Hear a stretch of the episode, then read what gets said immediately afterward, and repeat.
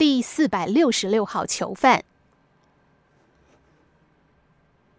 一九六四年，罗本岛监狱来了一位新犯人，像其他犯人一样，他一进门就被扒去衣服，换上了统一的囚服，上面写着“第四百六十六号”。他是一个政治犯，所以被推进了一个不足四点五平方公尺的单人牢房，从此过上了暗无天日的日子。阴暗的牢房，头顶上吊着一盏昏黄的灯。每天被囚禁二十三个小时，只有在上午和下午各有半小时的放风时间。他几乎从来没见过罗本岛监狱的太阳，也很少有机会感受到窗外的丝丝风声。唯一能感知的，只有灰头土脸的囚犯，还有他们的呻吟声。罗本岛监狱是个人间地狱，那里的狱警，动辄就对已决犯人挥起皮鞭，残忍地在绽开的皮肉上泼洒辣椒水。大多数人都是在狱警的皮鞭和辣椒水下度日的。幸亏他是典狱长特别安置的要犯，要不然他也一样逃脱不了狱警的魔爪。已经记不清多少日子，他几乎每天都目睹两个狱警拖着一个犯人，像死尸一般的从刑讯室出来，每次都看得他义愤填膺。他想改变监狱的现状，无奈的是，身为要犯的他也是自身难保。后来，他和很多囚犯被安排到罗本岛监狱的采石场去做苦工。每天在持枪看守的监督下拼命搬运石头，动作稍慢就有被毒打的威胁。此外，所有的囚犯都只准逗留在这个采石场里，一旦踏出采石场的边缘，就会被无情的射杀。由于石灰石在太阳的照射下具有极强的反光。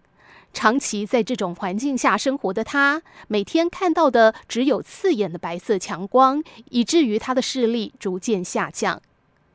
虽然他的视线逐渐变得模糊，但他的目光却依然炯炯有神。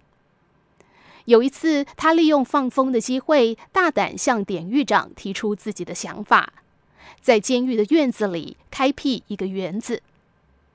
他的这个想法刚被说出口，就被典狱长无情地否决了。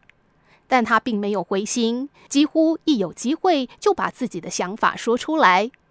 经过了无数次的否决，大约过了五年左右，他的愿望终于实现了。监狱当局同意在监狱墙角的一片狭长地带，让他开辟一个菜园。并且破天荒地提供了他番茄、辣椒等蔬菜的种子。罗本岛监狱的院子也从此多了一抹动人的绿色。他每天从采石场回来，就潜心照料自己的园子。许多人都说他是监狱里的植物学家，而他自己则把那片菜园看作是自己的心灵园地。每当采石场上的断石刺伤了他的眼睛，他就回到自己的园子，四处看一看。那片生命的绿色舒缓了他的眼睛疲劳，消解了在采石场里所遭受的疲惫和委屈。但是由于气候恶劣，菜园的第一次收成并不是很好，仅仅收获了一篮子不怎么红润的番茄。他一个也舍不得吃，都分给了自己的狱友和其他狱警们。令人惊讶的是，自从有了这片菜园之后，整个监狱有了很大的改变。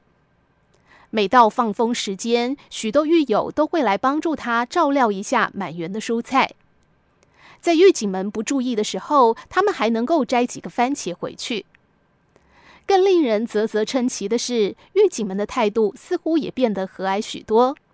因为他总是把新摘的番茄都给了那些狱友们，然后再由他们送到狱警们的手中。吃了犯人种的番茄，狱警们拿鞭子的手再也不那么蛮横了。一位黑人狱警说：“每当我莽撞地举起鞭子的时候，我就想起了这是一群给我吃番茄的人，在我眼里，似乎他们也不是什么囚犯。”他们让我想起了自己的家人。犯人和狱警们的关系逐渐融洽了起来。